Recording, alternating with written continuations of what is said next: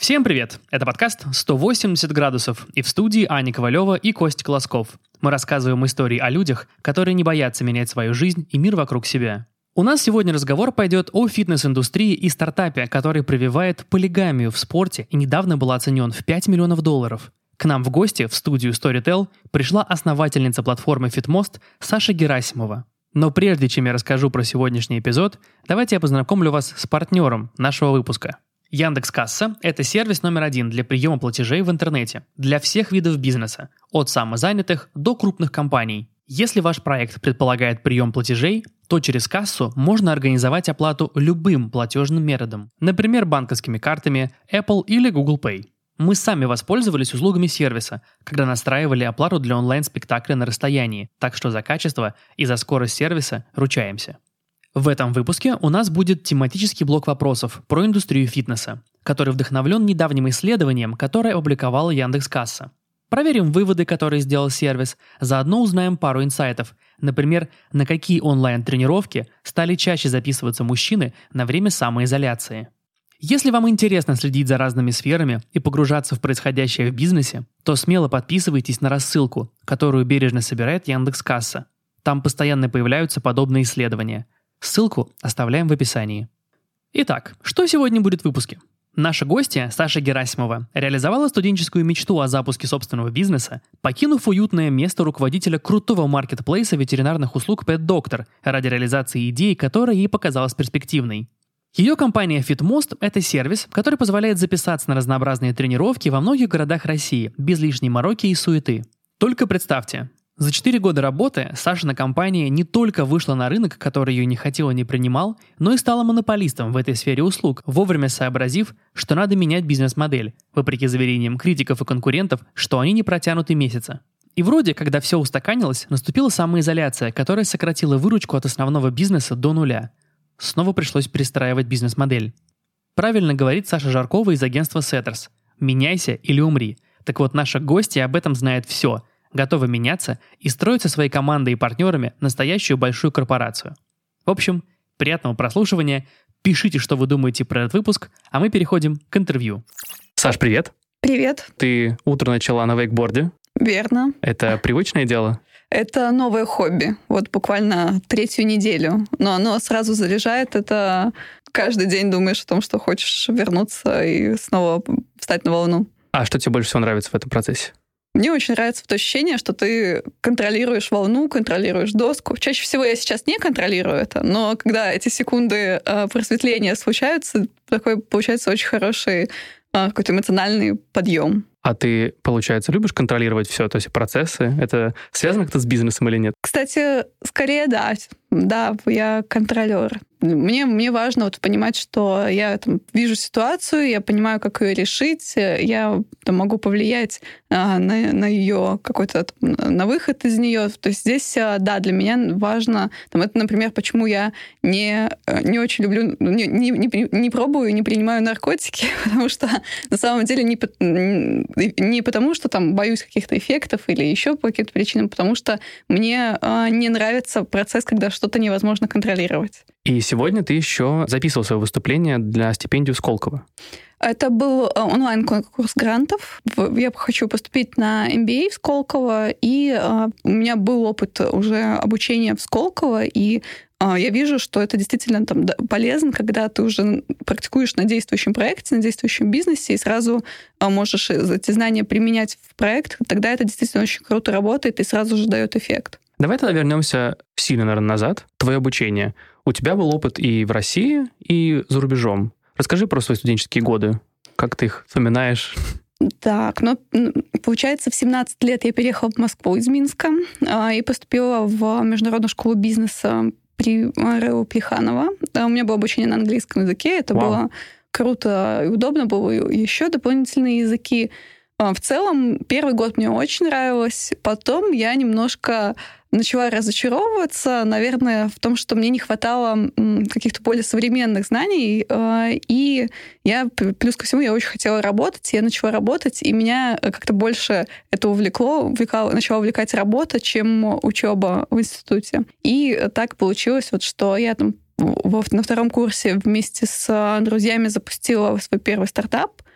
И это был благотворительный аукцион встреч, то есть э, как э, там, знаешь... Как у Баффета. Да, вот как мне, я подумала, что почему только Баффет может выставить встречу с собой на аукцион, должен любой желающий иметь такую возможность, и э, чтобы там обмениваться какими-то знаниями, знакомиться, и тоже все это, чтобы было связано с благотворительностью. Вот пришла такая идея. Но проект, конечно, скажем так, был все равно таком на уровне студенческом. Он был... Что это себя представляет? Ну, там это была, получается, как площадка, где каждый мог выставить встречу с собой на аукцион, но, но поскольку там до этого я не сталкивалась с бизнесом, не сталкивалась с IT, э, с, вообще с работой э, площад... интернет-платформ, то, конечно, там было много ошибок, там у меня не было ресурсов, но у нас наш технический директор, которого мы нашли на каком-то фриланс-сайте, знаешь, он был такой очень а, олдскульный и сидел, мы общались по скайпу, и он сидел, у него сзади просто печка топилась.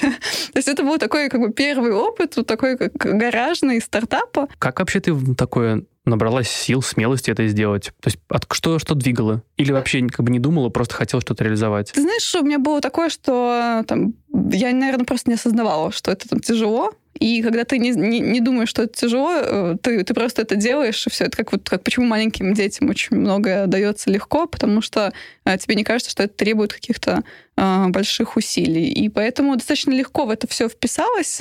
Ну, какие были риски? Ну, деньги, мы, мы не вкладывали такие большие деньги практически. А, все, вот, да, мы вкладывали все, что тогда имели, но это там, не такие большие. Там, никто не продавал квартиру, да, дачу или э, почку, поэтому мы э, не было рисков. А попробовать, конечно, того стоило. Какие у тебя были ощущения от того, что вы запустили стартап? Он как-то так или иначе работает? А, но ощущения такое классно были. А, в первую очередь я, конечно, сделала себе красивую визитку. И ну, такая ошибка, которая там, потом тоже очень часто буду видеть. А, Почему что, ошибку? Ну, что очень многие сначала вкладываются там, в визуал, в фирменный стиль, а, вот в то, чтобы это все было красиво, и не всегда это доходит до бизнеса. Там, в, и также вот, можно вложиться очень сильно в дизайн сайта. Вот в Фитмосте мы потом уже пошли по другой стратегии. У нас а, первый дизайн сайта был сделан фрилансером за 20 тысяч рублей, и это не мешало нам дойти до там, выручки в 5 миллионов рублей, который этот сайт приносил в месяц. Поэтому а там дальше это вот мы как раз эти весь этот опыт, в том числе вот этого студенческих, предпринимательских проектов, он, конечно, поможет э, мне потом в дальнейшем при создании уже своего бизнеса. А чему ты считаешь, тебя еще научил вот этот студенческий опыт? То есть, по сути, первое вообще твое, твое столкновение с созданием ИТ-платформы, стартапа. Ну, я, во-первых, однозначно поняла, что я хочу в этом развиваться, что вот это там однозначно то, что меня интересует, и а, что там очень интересно делать что-то, где нет пройденного пути, где у тебя нет а, какого-то там, бенчмарка. Ну и в то же самое время, а, наверное, поняла разницу между стартапом и бизнесом. Вот. И она для меня вылилась в том, что там, если бизнес, это вот когда у вас, а, например, магазин велосипедов, никому не нужно объяснять, для чего людям велосипед а там объяснять, для чего людям единый абонемент или для чего людям там а, какой-то благотворительный аукцион встреч, это еще такая ну, достаточно новая идея, когда спрос не до конца сформирован. И вот эта разница между бизнесом и стартапом, она такая стала для меня более понятной, э, и стало понятно, что мне вот как раз интереснее работать со стартапами, где нужно создать, получается, отчасти и предложение, и спрос. Ты помнишь день, когда вы решили, что вот этот первый стартап пора заканчивать, и ты от него переходишь дальше? Такого дня не было, на самом деле. Это оно как-то просто само начало, э, начало заканчиваться. Как... Не то, что мы перегорели, просто стало понятно, что нужны ресурсы, нужны знания, нужен опыт управленческий. И, наверное, там, на тот момент мне стало интереснее все же как раз а, наоборот опять вернуться к учебе и поучиться тому, как это должно работать, а, и чтобы потом действительно там, выйти за пределы детского сада да, в стартапах на какой-то такой новый уровень. Поэтому я вот поехала в магистратуру во Франции э, по специальности предпринимательства и инновации.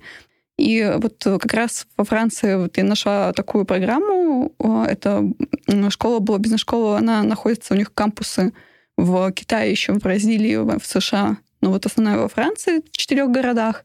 у меня был, вот, получается, в Софии Антиполис, это один из крупнейших технопарков в Европе, и там как раз вот было очень много предметов, которые как раз про, про то, как, как выстраивать бизнес-модель, как выстраивать маркетинг, как выстраивать финансовую модель. И это, конечно, было уже там интересно посмотреть вот в такой специфике, как это работает на многих стартапах, которые там были. Какой-нибудь интересный кейс, который тебе запомнился или вспоминается? Что... Помню проект, который понравился. А, первый, вот, который меня так впечатлил, это была, это была компания, которая занимается по сути, такой как магазин ингредиентов для кремов. То есть, э, как бы приходишь, тебе подбирают индивидуальный крем, под, там, там было куча каких-то ингредиентов, и вот они дальше хотели развивать, активно масштабироваться, делать это там уже как в интернет-платформу и а, делать такой, по сути, кастомизированный косметический бренд. И, конечно, грустно, но я потом зашла, вот вспомнила тоже о нем уже там, после учебы через пару лет, зашла, и, как, насколько я понимаю, проект не взлетел. Кстати, мне кажется, пока вот так вот учишься, приходят свои идеи стартапов. Что-нибудь придумалось в тот период? Вот, кстати, у меня не получилось так. А, не знаю почему, но не получилось так. Плюс я, конечно, немножко была, наверное, разочарована самой Францией. То есть мне показалось, что Франция не лучшее место для того, чтобы делать там бизнес. И поэтому я вернулась э, в Москву, потому что там немножко все так достаточно медленно, неспешно, и а, нету там вот этого вот предпринимательского драйва. Его не чувствуешь, даже не, не очень чувствуешь в технопарках, не говоря уже про то, чтобы, что, что было за пределами. Там классно а, работать в какой-то большой компании, там классно быть на пенсии, но вот делать а, какие-то такие стартапы и мечтать вот как быстро за какое-то короткое время чего-то достичь, вот это не, мне показалось не совсем про Францию. Просто помню, что а, там меня тогда поразило, как там даже вот банковская система, насколько это там это тяжело, то, что нужно записаться, специально прийти в банк, чтобы записаться в, на, на, на прием, чтобы открыть счет. Потом э, я записалась, там была запись только на неделю вперед. Э, ждала эту карточку по почте очень долго. И это причем один из крупнейших банков э, во Франции. Получила эту карточку, и через неделю получила смс что там все, все карты этой серии там как были как-то скомпрометированы, и нужно ее выпустить заново.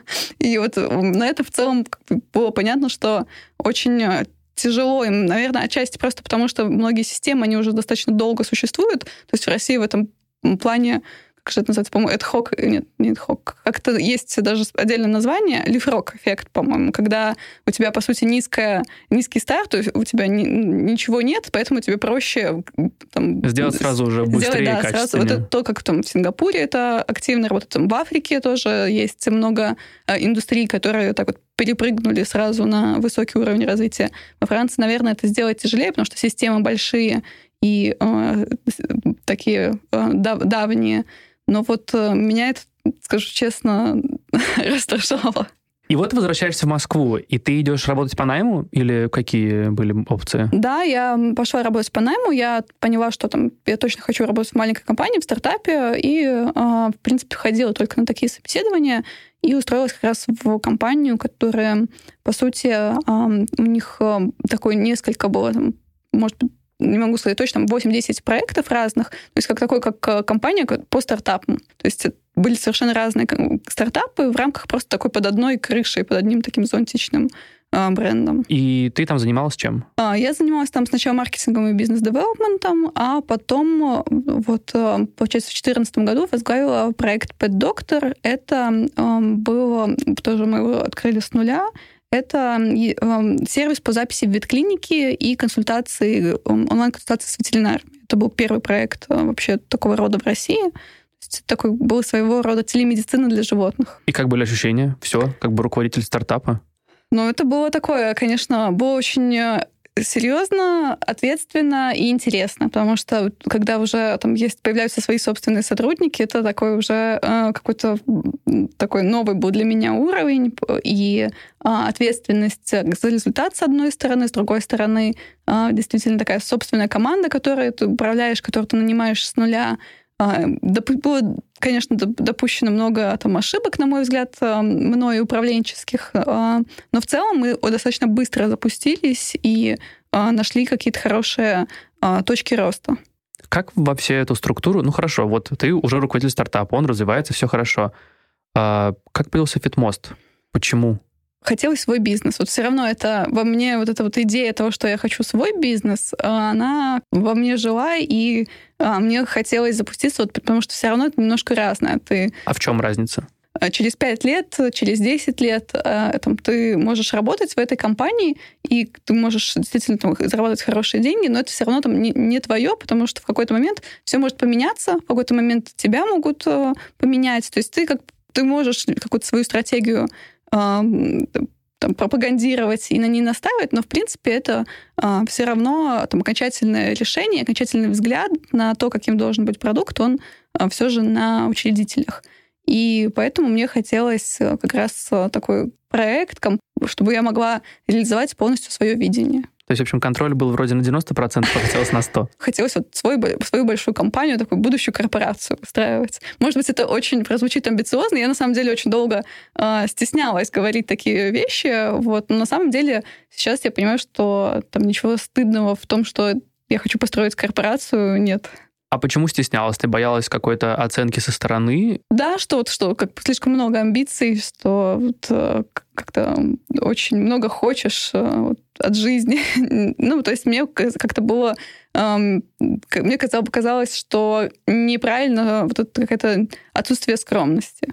А сейчас я понимаю разницу, что все же между там, скромностью и а, что совершенно нечего стыдиться в том, того, что ты действительно хочешь построить какой-то большой миллиардный бизнес. А это пришло просто со временем, с опытом, или ты как-то в себе переварила и такая, блин, а что я стесняюсь? Строю нормальную классную компанию, могу желать больше. Вот прям как ты сказала, так оно и было. Однажды утром проснулась такая, блин, Саш, вот что ж ты да, да, да, это просто оно приходит с опытом, то точно так же, как ты там начинаешь рассказывать какие-то вещи, тебе иногда стыдно ответить честно на вопрос, и ты начинаешь придумывать ответы. И я себя все время за это ругаю, и я, к сожалению, постоянно попадаюсь в эту ловушку, что э, мне э, там, ну, что если я не, там, не знаю ответ на этот вопрос, мне стыдно сказать, или если я там думаю как-то совершенно по-другому, мне вот иногда тяжело сказать, что вот, вот, вот знаете, вот так. Вот я с этим сейчас пытаюсь бороться. Итак, получается, что вот ты работаешь над Pet Doctor, угу. и когда родилась вот эта вот идея со спортом? И начала заниматься спортом. Ну, наверное, а, не, в, в, не в этот же момент? Или, ну, или... на самом деле, вот примерно в то время, то, то есть до этого я э, спортом занималась вот в школе. Okay. А потом был большой перерыв, и а, вот как раз где-то, когда я начала заниматься под доктором, меня влекло в спорт, я стала смотреть там и фитнес, и а, там йогу впервые попробовала, и там, мне стало вот интересно вообще а, заниматься, и я реально поняла, что а, при этом у меня очень много барьеров, чтобы это не... Точнее, что я начала понимать, почему вообще люди... Почему действительно так, такой маленький процент людей у нас занимается спортом, потому что это катастрофически неудобно. И сдел, все сделано для того, чтобы ты не занимался. Очень много барьеров. Например? Мне, вот у меня как раз тогда там в какой-то момент э, закончился абонемент в фитнес-клуб, я поняла, что я не, там, я не хочу покупать абонемент на год. Вот я тот человек, который ну, не, не хочу я привязываться к одному месту, к времени. Плюс ко всему, там, например, в, то, в клубе, в котором я ходила, мне не нравилась йога. А я э, уже сходила в студию йоги, кстати, которая здесь находится рядом с, с этой студией, а, и мне очень понравилась эта студия йоги. И тут, получается, тебе тогда нужно два абонемента. Но если попробовать что-то там еще, э, то это уже, соответственно, дальше третий, четвертый, еще хочется на теннис и многие другие. Получается, что а, тут ты все равно привязан к одному месту времени, плюс мне очень не нравилось, ну, знаешь, что был 21 век, уже появился Uber, там мы заказывали такси, я делала сервис, чтобы ветеринара можно было онлайн посмотреть. И в то же самое время, самое время ты заходил на сайт фитнес-клуба и не видел там цен. Я не хотела звонить в очередной клуб, спрашивать, что там про абонемент, потому что я потом понимала, что я просто спросить, условно, меня потом будут а, очень долго а, мучить звонками, и, и не было какой-то возможности как-то это решить, эту ситуацию. В общем, мне просто показалось, что это настолько не модель 21 века, что реально в фитнес-индустрии ну, ничего не менялось десятилетиями, и, наверное, пришло время какого-то нового инструмента, нового продукта, новой модели. Давай еще расскажем нашим слушателям, а в чем, по сути, бизнес-модель фитмоста? Вот как вы ее... Как, с какой, с какой бизнес-моделью вы выходили, получается, тогда, в самом начале? Мы вышли с моделью того, что ты скачиваешь приложение, либо заходишь на сайт, покупаешь э, единый абонемент и можешь ходить во все места, в которые э, есть, э, там, в которые являются нашими партнерами. Первоначально был концепт того, что ты можешь ходить безлимитно, но в одно место не больше трех раз в месяц. А дальше концепт сейчас, концепт другой, то, то, что ты покупаешь пакет баллов, и баллами расплачиваешься за занятия, у тебя нет ограничений там, в одно место, и а, ты можешь выбирать, ходить там, занятия там, в недорогих местах стоят меньше баллов, занятия там, условно, массажи с обертываниями и в премиум-клубах стоят больше баллов. То есть, в принципе, сейчас а, система такая больше как бальная. Мне очень понравилось какой-то из статей, э, ты сказал, что, ну, по сути, э, идея фитмоста в том, что полигамия отношений со спортом она, ну, по сути, фитмост базируется на этом, что как раз ты с помощью этих баллов, с помощью фитмоста ты можешь попробовать разные студии. Ну да, по сути, мы говорим про то, как вы, я говорю, что у нас э, проект про полигамию, про то, что действительно не нужно э, привязываться к одному месту времени, и вообще и про то, что это без обязательств. То есть, в принципе, ты можешь всегда в любой момент, э, там, тебе не нужно привязываться на год, ты можешь э, купить абонемент на месяц, даже на месяц у нас есть три варианта того, что если ты вдруг хочешь какой-то месяц, э, простите, не знаю, можно ли такое говорить в подкастах слово упороться, можно. Э, и э, ты там хочешь активно тренироваться, ты покупаешь больше пакет баллов. Если ты там подустал, подустал или, наоборот, там хочешь просто, там, у тебя там две недели отпуска, ты уезжаешь, ты можешь купить меньше баллов. То есть мы старались сейчас сделать можно более гибкий, гибкую модель, чтобы она подходила как э, под разный чек, так и под разные запросы, так и для совершенно разных целей. Там самое главное, чтобы ты кайфово себя чувствовал, получал классные эмоции. И, наверное, мы в первую очередь про эмоции. А стартапер может быть полигамен? Я спрошу, о чем я. Многие запускают несколько бизнесов, и вот ты веришь в то, что когда у тебя несколько, несколько проектов, ты можешь всем, в принципе, заниматься, и все они могут развиваться? Наверное, да. Я знаю некоторых, у кого так получается. Там, на текущий момент я так не умею. То есть э, там я понимаю, что в будущем, конечно, а, и у меня большая цель, я хочу как раз э, сделать компании в совершенно разных индустриях, которые какой-то принесли бы прогресс этой самой индустрии, а, но в то же самое время там нужно будет делать это уже тогда там, с акцентом на то, что, это, что там будет гораздо меньше операционки, в которой я задействована. То есть в текущей реалиях, э, ну, я, не, я вот не понимаю, как я могла бы там заниматься э, там, фитмостом и чем-то еще, по крайней мере, первые годы. Сейчас уже, конечно, наверное, было бы попроще это сделать, а, потому что уже появилось много сотрудников, которые а, несут на себе разные функции, когда э, ты уже не замыкаешь все на себе но все равно это там, достаточно тяжело. По крайней мере, если запускать какие-то проекты, то это там, где уже, где точно не, не будет каких-то обязательств по операционной вовлеченности. А когда вот наступает этот момент у человека, который пытается придум- придумать в итоге стартап, когда твоя собственная боль превращается в бизнес-модель? Ну или хотя бы в продукт, который бы хотелось увидеть? Ну, наверное, вот в какой-то момент я просто стала интересоваться, смотреть вообще, что происходит. Э, и ну, неправильно сказать, что я прям сразу придумала идею фитмоста.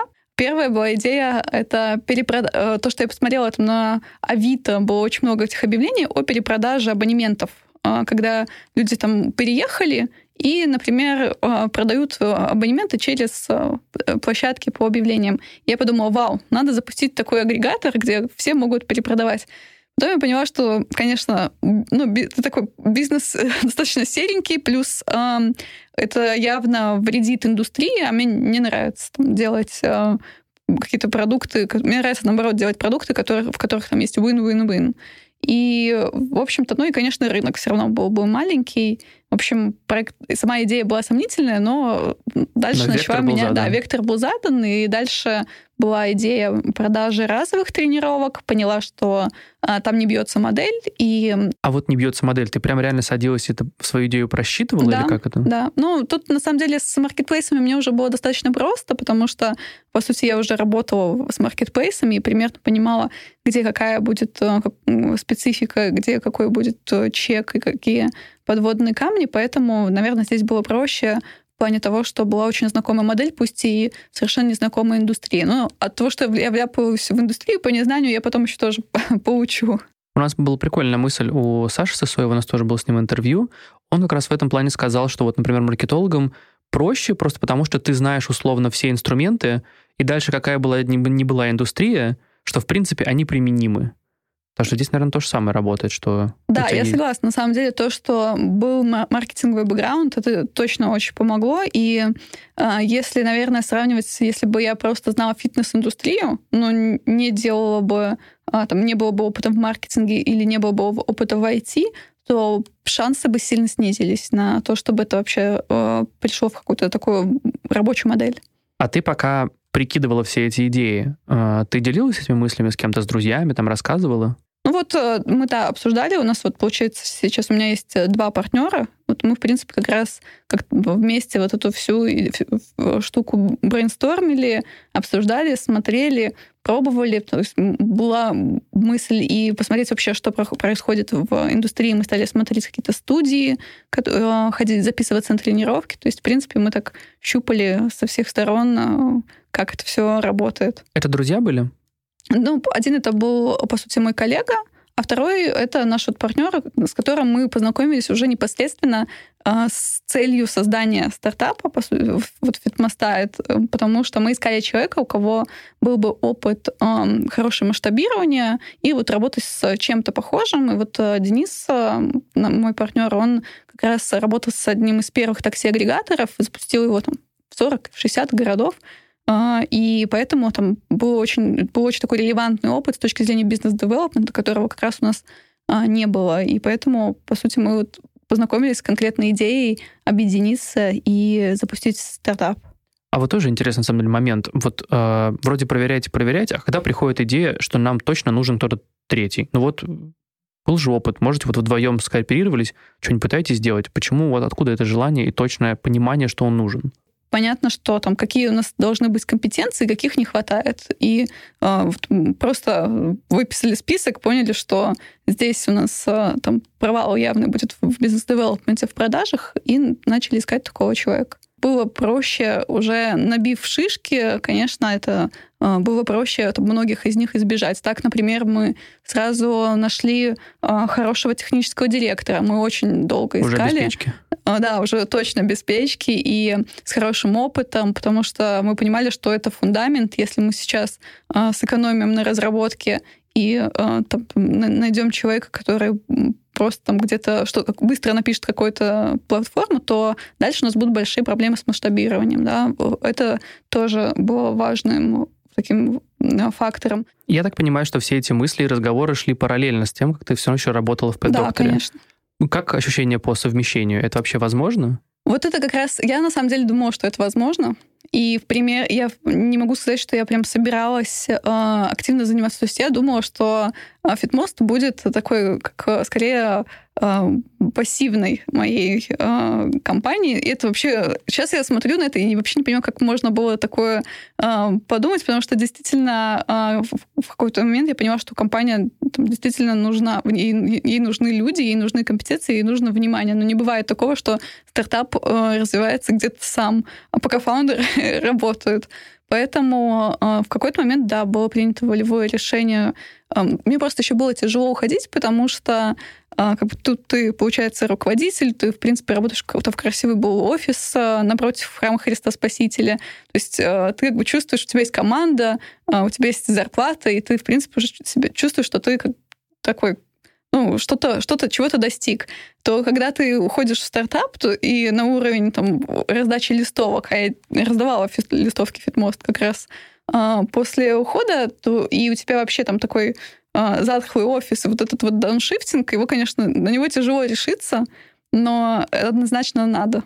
Почему? Ну, потому что эм, все же для того, чтобы вложить, для того, чтобы компания действительно росла, нужно ее прочувствовать, нужно видеть все процессы, нужно вкладывать туда просто колоссальные усилия. Нужно не то, что там работать в, в свободное от работы время, нужно 8 часов, там, я не видела хороших стартапов, в которых фаундеры работают по 8 часов в день э, и дальше там идут э, играть в, там, в, игры, в игрушки и, и все, и забывают про свой стартап. Стартап, особенно на начальном этапе, это круглосуточная работа. Я работала без выходных, 14, 16, 18 часов в офисе. Это было вполне нормальная история на протяжении первых нескольких лет. А легко было уходить, а легко отпустили? Мы нашли сразу замену. Мы договорились, то, что я уйду, когда найду человека, кто будет заменять, поэтому здесь какой-то сложности не было. А, ну вот морально было, да, сложно, потому что ты как бы уходишь в никуда, а, по сути, и а, там ты понимаешь, что у тебя не будет непонятное время источников доходов, у тебя не будет а, какой-то там уже привычной команды и так далее, у тебя не будет рук, которыми ты можешь, это ты, ты сам превращаешься в, в руки и, и должен будешь там, выполнять все, все, что, все, что придется. Ты ушла, получается, на постоянку вот э, Фитмост. На какой момент? Уже была платформа готова? Или, вы, или ты прям в самом-самом начале ушла? Ну, получается, практически в начале. То есть э, платформа была готова, но мы еще, по-моему, даже не запустились. То есть в таком, или запустились, но такие первые продажи еще в таком очень, очень лайт варианте. В одном из интервью ты рассказывала, что вы с Фитмостом участвовали в э, конкурсах стартапов, или это был конкурс питчей. И там была интересная мысль о том, что критика, которую вы получили, была ну, достаточно жесткая mm-hmm. и при этом не очень, так понял, конструктивная. Да. Ну, на самом деле, мне кажется, это такая специфика наших, нашей э, стартап-экосистемы, того, что на, в питчах очень много критикуют и э, мало дают советов, а вот как раз-таки больше вот критика тебе рассказывает, почему тебе это не получится, почему ты делаешь не так. Э, либо вот как было там в случае того пища, вот, ну, было действительно просто а там все плохо, ничего не работает, ну, в принципе, уходи.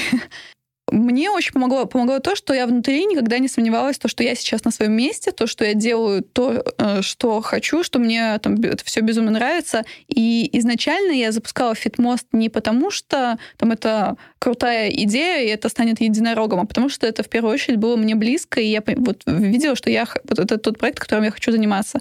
А здесь очень важно, чтобы не дел, я, я бы не смогла заниматься тем проектом, который а, делается просто потому, что это модно, или просто потому, что я думаю, что это взлетит. Вот это тяжело. Когда, если у тебя нет какой-то вот действительно эмоциональной связи, и, и ты а, там, тебе не близко вот э, сама идея, ты просто ждешь, когда ты сможешь наконец-то там продать эту компанию, вот а, тогда в такие вот в такие в таких случаях, особенно когда э, действительно много критики и много будет э, других моментов, когда будет эмоциональный спад, будет тяжело. Когда есть внутренняя уверенность того, что все получится, что э, я знаю, что я делаю, я на своем месте, э, тогда у тебя там как бы какой-то вот где-то, да, там это капает, капает, но где-то вот внутри твой фундамент это не колеблет.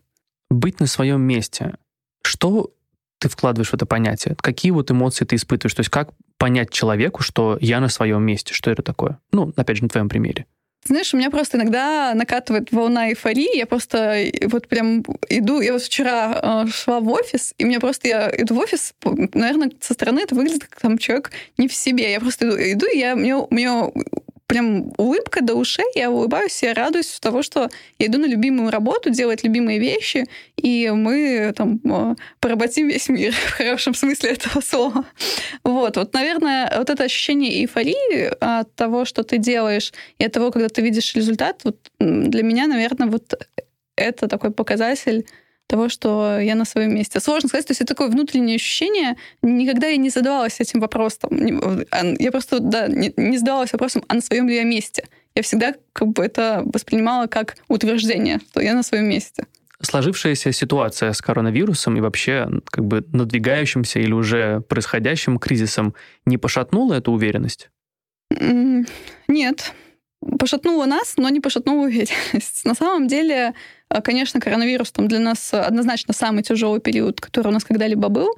Вам четыре Одно... года. Да, да. И однозначно здесь а, там, мы в него вошли не в том а, не в, как бы не в том состоянии, в котором стоит входить в кризис, да, там без финансовой подушки, с кучей э, фиксированных издержек, э, с отсутствием каких-то какой-то возможности полной блокировки каналов продаж, да, там частные корпоративные клиенты, оказались недоступны, но все равно там вот как раз то, что нас вытянуло, это как раз вот это понимание того, что там, да, это тяжелый период, но это там то, что все равно там этого имеет большие перспективы, этот период надо пережить, это никак не, не влияет на то, что мы там занимаемся чем-то не тем.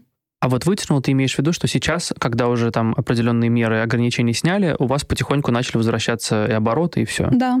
Было недавно исследование, которое провела Яндекс.Касса по фитнес и wellness-индустрии, и там есть такие интересные достаточно мысли о том, что, например, а, средний чек по индустрии фитнеса в апреле и в мае, в принципе, сократился на 61% по сравнению с тем, что было в прошлом году. А, вы заметили это вот по фитнес-студиям? То есть получается, что многие действительно резко прям снизили свои цены, просто чтобы удержать людей? А, ну вот в апреле-мае на самом деле многие фитнес-клубы, студии были вообще закрыты, поэтому а, если они и делали какие-то продажи, то это были, как правило, действительно скидки. То, что купи сейчас, тренируйся позже. Это была возможность как-то спасти спасти студию, спасти а, фитнес-клуб, чтобы там заплатить за аренды, расплатиться с тренерами, которые в это время, естественно, лишились тоже а, своих источников доходов. И такие вещи делали. Но на самом деле еще многие пытались зарабатывать на онлайн-тренировках, и также их продавали их пакетами. И, конечно, там тоже гораздо ниже средний чек, чем за тренировку в офлайне. Вы вроде тоже организовали корпоративные онлайн-тренировки.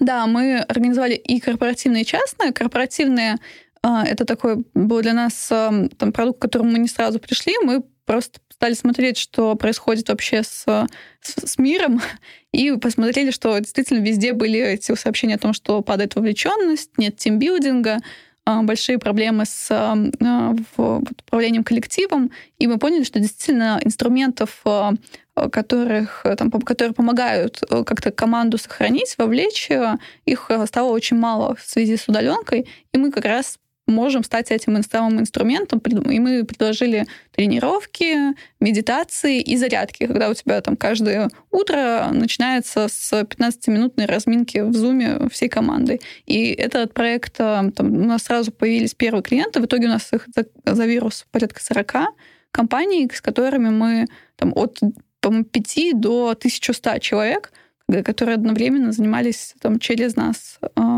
в онлайне. И мы э, подбирали тренера под команду. Здесь было нашим преимуществом того, что мы, по сути, такой как тиндер тренеров, и мы подбирали не просто там квалифицированных классных тренеров по йоге, а подбирали их в соответствии с коллективом, потому что в онлайне тем более очень важна вот эта связь тренер и коллектив. Это, по сути, новое направление бизнеса, которое да. вам пришлось сделать из-за ну, из пандемии, в принципе. Да, да, то есть ну, мы были в такой стадии, что нам нужно было очень срочно искать э, продукты, на которых мы могли зарабатывать деньги и спасать компанию. Вы не знаете, что стало интересно? А я правильно понимаю, что вот ваш основной бизнес за время пандемии, он почти в ноль ушел по количеству, по выручке? Да. Потому что да. баллы, по сути, никто и не покупает. Конечно, то есть все фитнес-клубы были закрыты, а, поэтому у нас, как бы, получается, два основных канала продаж. Вот это люди, которые заходят к нам на сайт в приложение, покупают абонементы, и люди, которые э, корпоративные клиенты, которые покупают наши абонементы своим сотрудникам. А, оба кейса нерабочие в случае закрытия фитнес-клубов. Поэтому, да, у нас наши... То есть мы, по сути, были... Оба канала продаж были заблокированы, и мы ушли. То есть если у нас был план там на март, там, был, минимальный план был 20 миллионов выручки. Там, ну, на самом деле я даже э, планировала 30 и такой надеялась на 30. Не могу сказать, что прям планировала, но, в принципе, март у нас всегда такой э, хороший месяц. И э, там, за первую неделю марта мы действительно сделали там в районе 8-10 а, поэтому, конечно, когда это все встало в ноль, это было совершенно неожиданно для нас, и мы не успели, потому что для нас был март очень важным месяцем, чтобы сделать финансовую подушку на лето, на, на лето, да. Смотришь управленческую отчетность, и там просто ноль. Это очень, я, я говорю, что это действительно очень тяжелый, эмоциональный и, а, а, и, и, не, и ну, со всех сторон это очень тяжелая ситуация. Какие-то сначала, конечно, просто просто трясет, но ты как бы ты, я чувствовала, как я впервые вот такое у меня было, что я прям я просто дрожала по ночам, и э, ты не знаешь, что, что, что с этим делать. А потом все же как-то получилось, наверное, собраться. Мне в этом плане этот период немножко понравился, пусть это мазохично, но мне понравилось, как работает мозг в, этом, в таких кризисных ситуациях, потому что у меня голова генерила столько идей, столько э, всяких э, было там мыслей, э, и я прям чувствовала, чувствовала, что работоспособность мозга гораздо выше, чем она обычно. Вот. И, наверное, это там то, что помогло собраться там, и искать, начать искать пути и решения. Основываясь на том же исследовании Яндекс.Кассы, э, выросло количество онлайн-платежей за услуги фитнеса в том числе. Это, ну, наверное, это какой-то основной тренд, да, и так будет и дальше. Это очень хороший тренд. На самом деле мне он очень нравится. А, ну, отчасти потому, что э, здесь они выросли, потому что не все могут сейчас принимать, э, не, особенно не все могли принимать э, платежи наличными, пока э, они не работали. Э, и... А вообще наличных много в этой индустрии? Э, раньше, вот первое время было, э, была серьезная проблема, особенно, например, для нас в регионах, когда мы э, начали выходить в города, мы сталки, начали сталкиваться с проблемой того, что у людей даже нет юрлиц. И у нас появилась в CRM отдельная категория а, «нет юрлица». И для нас это было, конечно, сюрпризом, потому что, ну, там, это все же э, такая индустрия не маленькая, и э, самое главное, что мы, конечно, понимали, что мы не сможем с этим работать, потому что э, для, получается, что там, это все же связано со здоровьем, и мы не понимали, как вообще получается, что там кто несет ответственность за то, чтобы там человек э, пришел и получил хорошую услугу, там, квалифицированную, и потренировался на хорошей тренировке. Поэтому мы, там, естественно, не работали ни с кем, э, с, кто не имел юрлица и э, не был там официально зарегистрирован, но такая проблема была сначала очень серьезная. Ну, по-моему, в некоторых городах у нас вот, вот там есть свои базы, которые мы, соответственно, прорабатывали. В какой-то момент там в начальной было там до 40% могло доходить, что в организации, в которых не было юрлица. Сейчас проблема э, гораздо меньше, уже прям редко встречается, что, что вот прям говорят, давайте вы будете переводить на карточку. И, э, к счастью, то есть это прям на самом деле немножко помогло еще то, что появились э, такая штука, как самозанятые, и многие участники стали регистрироваться как самозанятые. Ну, как тренеры, по да, сути, да? да. И, конечно, рынок очень обелился за последние вот сколько, пять лет. А, ну, действительно, там с такого совершенно обыденного а, формата того, что нам люди отвечали, что у нас а, только на карту, это стало действительно редкостью. В принципе, вот исследование Яндекс.Кассы показывает, что даже во время пандемии многие, кто не занимался спортом, стали заниматься спортом. Это было, то есть это было заметно как-то вот на вашей практике? Да, частично. Во-первых, мы нашли, что есть группа людей, которая а, боится попробовать вот что-то там прийти, а вдруг мне там не понравится, а может быть там тренера, вот, или чувствовать себя неловко. А, и они не ходили на определенный формат тренировок, а тут они решили, что как бы, онлайн ну, ты можешь просто не показывать никому свой экран, и самое главное, что там вот это такой очень хороший способ тестировать новое, потому что действительно, если ты пришел на какую-то новую тренировку, то многих, у многих это вызывает барьеры, что там не понравился тренер или не понравилась тренировка, но тебе стыдно уйти, потому что ну, неловко там перед тренером, все, ты не можешь там встать, мало кто решается встать там посередине тренировки, забрать свой там коврик и уйти. А, вот, то в онлайн это сделать очень просто, и поэтому очень просто тестировать и искать какие-то себе новые хобби и увлечения. Там, попробовал зумбу, зашел, там, посмотрел, твое класс остался, не твое, кнопочка выйти, до свидания, спробуешь следующее. И мне кажется, что многие люди тоже это поняли и стали ходить, стали искать, смотреть, а что вот это за тренировка, а может быть вот это понравится. Вот, например, там мы посмотрели, что у нас э, больше мужчин стали ходить на растяжку, потому что э, очень многие студии растяжки, на самом деле, они такие очень девчачьи. И, наверное, это отталкивает мужскую аудиторию, чтобы туда пойти и там, заниматься растяжкой. В то же самое время там растяжка, она важна практически для любого вида спорта, и там, ей уделяются внимание многие спортсмены, поэтому, когда появилась возможность э, заниматься онлайн, это там, вот эта аудитория мужская, она ожила. Вопрос. Я так понимаю, и, по крайней мере, прочитал, что вам пришлось сократить персонал. Угу. Как это было? А, ну, на самом деле, первое, что нам пришлось, это сократить зарплаты. Это был такой первый, когда э, ну, для меня это была тоже очень тяжелая ситуация, когда ты, потому что у тебя есть сотрудники, у тебя есть перед ними ответственность, и нужно сказать, что вот, смотрите, ребята, мы хотим сохранить как можно больше людей, а, чтобы так произошло, нужно, чтобы вы, вы бы согласились сократить а, зарплаты. Есть, в принципе, мы общались со всеми, там, с каждым отдельно обсуждали, я объясняла, почему так. И, в принципе, здесь а, это казалось очень сложно для меня эмоционально, но команда очень меня поддержала в этот момент. А потом мы действительно сократили в первую очередь двух операторов колл-центров. Это связано с тем, что там мы понимали уже в марте, что кто-кто, но операторы нам, к сожалению, не понадобятся в ближайшие месяцы. И э, дальше, в принципе, мы старались никого не сокращать. Скорее, это были потери. Что удивительно, э, мы, получается, три человека ушли сами, буквально там в ближайшие там, 2-3 недели, когда случился карантин. И вот если меня спросить, кто вот до карантина, кто самые невовлеченные сотрудники, я бы назвала этих трех человек. То есть, в принципе, кто столкнулся с первыми, когда начались сложности, и кто как бы это увидел, что ого, начинаются сложности, те сразу как бы, по сути, и смотались. Это на самом деле это неплохо, потому что действительно тратить ресурсы, там, хочется на, на сохранять команду на тех, кто там, готов вытаскивать э, компанию из этой ситуации. Поэтому это было такое сначала неожиданно, но в целом сейчас я смотрю на это как э, достаточно, достаточно неплохим результатом. А еще пару человек у нас ушли, потому что там было еще до коронавируса, э, были договоренности того, что уходят.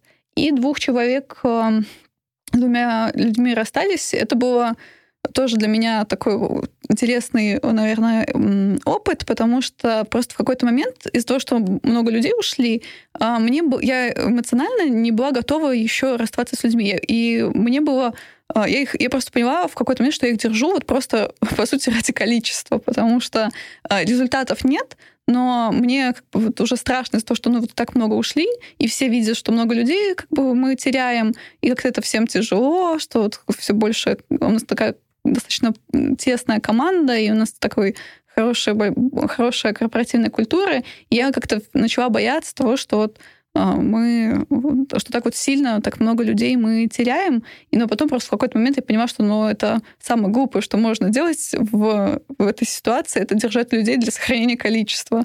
И вот когда я наконец-то, мне эта идея все же поняла, и я этот страх свой осознала, что и тогда получается, что мы вот еще а, с двумя людьми а, тоже да, расстались как раз по причине того, что, ну, к сожалению, не было результата.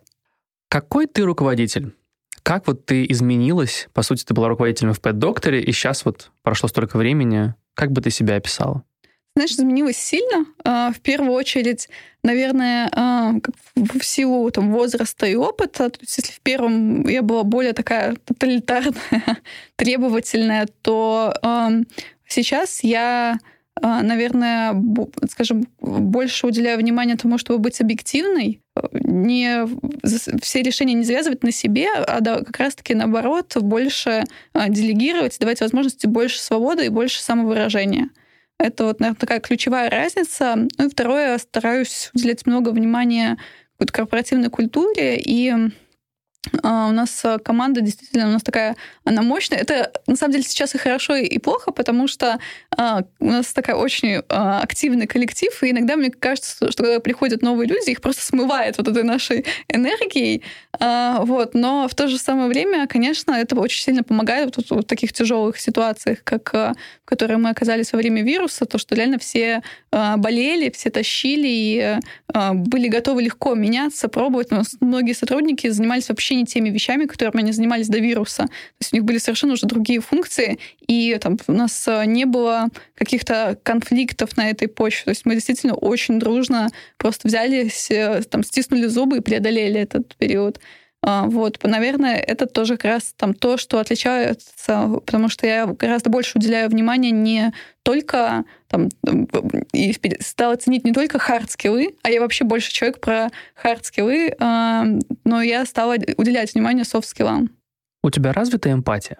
Как ты думаешь? Или ты начала ее развивать? Начала ее развивать. Вот я бы сказала, что как раз, э, наверное, тоже это вот отличие от э, первого опыта э, и сейчас, что больше внимания уделяется эмпатии и вообще коммуникациям.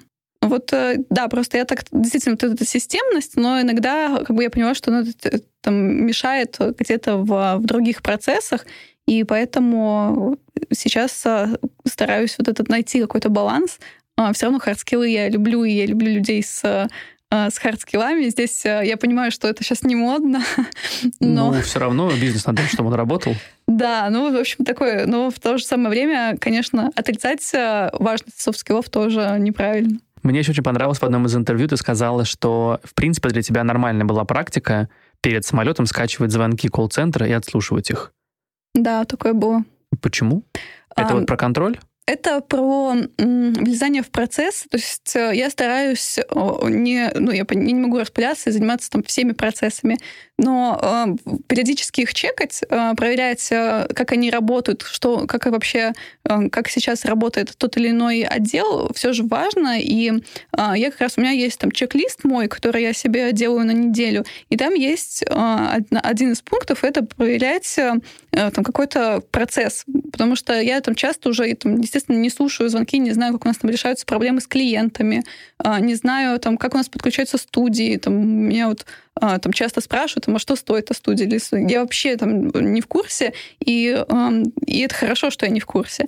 Но а, иногда вот вот эти процессы, просто их э, проверять и смотреть, э, что там происходит, оно, во-первых, там какие-то новые мысли навевает, во-вторых, как правило, все равно что-то там находишь в этих процессах, какие-то уязвимости, какие-то слепые пятна. Вот э, я стараюсь эти слепые пятна э, просто не терять из виду полностью, а к ним возвращаться и э, иногда вот какие-то процессы перепроверять. А что тебя больше всего качает в том, что ты сейчас делаешь? То, что я вижу, как многие люди меня там, вовлекаются в спорт, находят среди нас там, новые увлечения, новые эмоции. Для меня вот очень супер важно то, что я вижу, что мы способствуем прогрессу. Для меня вообще как бы прогресс — это такая очень важная штука, которую хочется видеть. И то, что у нас а, там люди а, больше вовлекаются в спорт, активно занимаются спортом благодаря нам, и то, что мы помогаем там, малому бизнесу, здесь рассказываем там, про игроков, таких про маленькие студии, приводим им широкую аудиторию. А, вот это очень нравится. То есть такой win-win-win минут, о котором я говорила, мне вот супер это там нравится. Я стараюсь, чтобы всегда вот этот был баланс, а, чтобы это было... Это, почему мне вообще нравятся агрегаторы, маркетплейсы, что это а, как больше бенефициаров, чем обычно, и мне хочется, чтобы было чем больше, тем лучше. А вот win-win-win. А, я знаю, что вы еще сделали чатик для, для студий. Да. Это вообще зачем нужно было? Чтобы вот. люди обменивались опытом быстрее или как? Мне кажется, что почему-то там многим кажется, что ну, вот агрегатор, он как бы должен просто сидеть и доить да, там, своих партнеров, э, и все. Мне кажется, что это как в корне неправильная история, а, что в первую очередь мы сам больше всех должны быть заинтересованы в том, что рынок развивался. Если студий фитнес-клубов не становится больше, это плохо, это значит, что наш там рынок тоже не растет, э, там, и мы быстрее достигнем этого потолка. Поэтому а, нам очень важно, что чем эффективнее работает их бизнес, тем лучше для нас. И э, здесь мы стараемся тоже всегда поддерживать. Мы делали, делали лекции, э, поэтому вот, у нас было важно, когда мы переезжали в новый офис, я смотрела возможность, чтобы это было совместить с лекторием, чтобы как раз делать лекции для владельцев фитнес-клубов студий и рассказывать им о том, как, как сделать их бизнес эффективнее. Потому что я была на многих мероприятиях по фитнесу в России и за рубежом, и а, очень часто они а, про большие фитнес-клубы э, рассказывают друг другу, как они работают. Очень часто маленьким игрокам там очень сложно найти тяжелую информ... полезную информацию, потому что у них нет больших отделов продаж, нет больших отделов маркетинга, и есть своя специфика. И поэтому мы решили, что, наверное, мы должны создать это комьюнити, тем более, что у нас есть а, такая возможность, и мы хорошо там, знаем игроков рынка, объединить их, а, чтобы они также смотрели, получали какой-то опыт. Мы переводим статьи, которые находим аналитически, им а, скидываем, чтобы они там, больше заним... вовлекались, узнавали что-то новое и открывались и развивались. Саш, и вот, наверное, финальный вопрос. Нас слушает много людей, которые хотят что-то поменять в своей жизни а, или своими идеями изменить какую-то индустрию. Очевидно, что Фитмост меняет подход к индустрии фитнеса. Что ты можешь посоветовать? Как им а, перестать бояться что-то менять, перестать бояться себя, не знаю, критики? Хороший вопрос. Ну, наверное, в первую очередь действительно найти то, что будет вас драйвить. Вот вы почувствуете, что вот это ваше, вы хотите этим заниматься, и это не, не просто модно и не просто а, там сейчас актуально, а вот вам действительно важно, чтобы это там, сработало и чтобы это принесло какую-то ценность для, для компаний, для людей, для бизнесов. А, и найдя такую вот свою идею, а, обязательно пробуйте, тестируйте э, риски того, что там ничего не, ну, ничего не получится, ничего не получится. Все равно там ну, какой у вас максимальный шанс там что-то прогать. Но я понимаю, что я вот как человек, который там не имеет ничего, кроме этой компании, пару туфель и сумок, а, скажу, что даже если вдруг там случится такая ситуация, что вот, вот там ничего не получится в конечном итоге, но а, абсолютно не, не буду об этом жалеть, потому что это совершенно уникальный опыт, и иметь возможность эм, как э, создавать что-то новое, это обязательно, если, если э, так, есть такое желание, обязательно надо его реализовывать. Очень сложно будет об этом хоть как-то пожалеть. Я не знаю никого, кто пожалел бы о своем бизнес-опыте, даже если он отрицательный. Спасибо, Саш. Мне кажется, супер совет. Спасибо, спасибо большое, что Все. пригласили. Пока. Большое спасибо, что были с нами. Не забывайте подписываться на инстаграм Ани Ковалевой. Это Аня Ковалева. А еще на наш телеграм-канал 180 градусов. Мы всегда ценим обратную связь, поэтому будем очень рады, если вы оставите нашему подкасту отзыв или напишите письмо на 180 собака brainstorm.fm. До скорых встреч! Производство Brainstorm FM.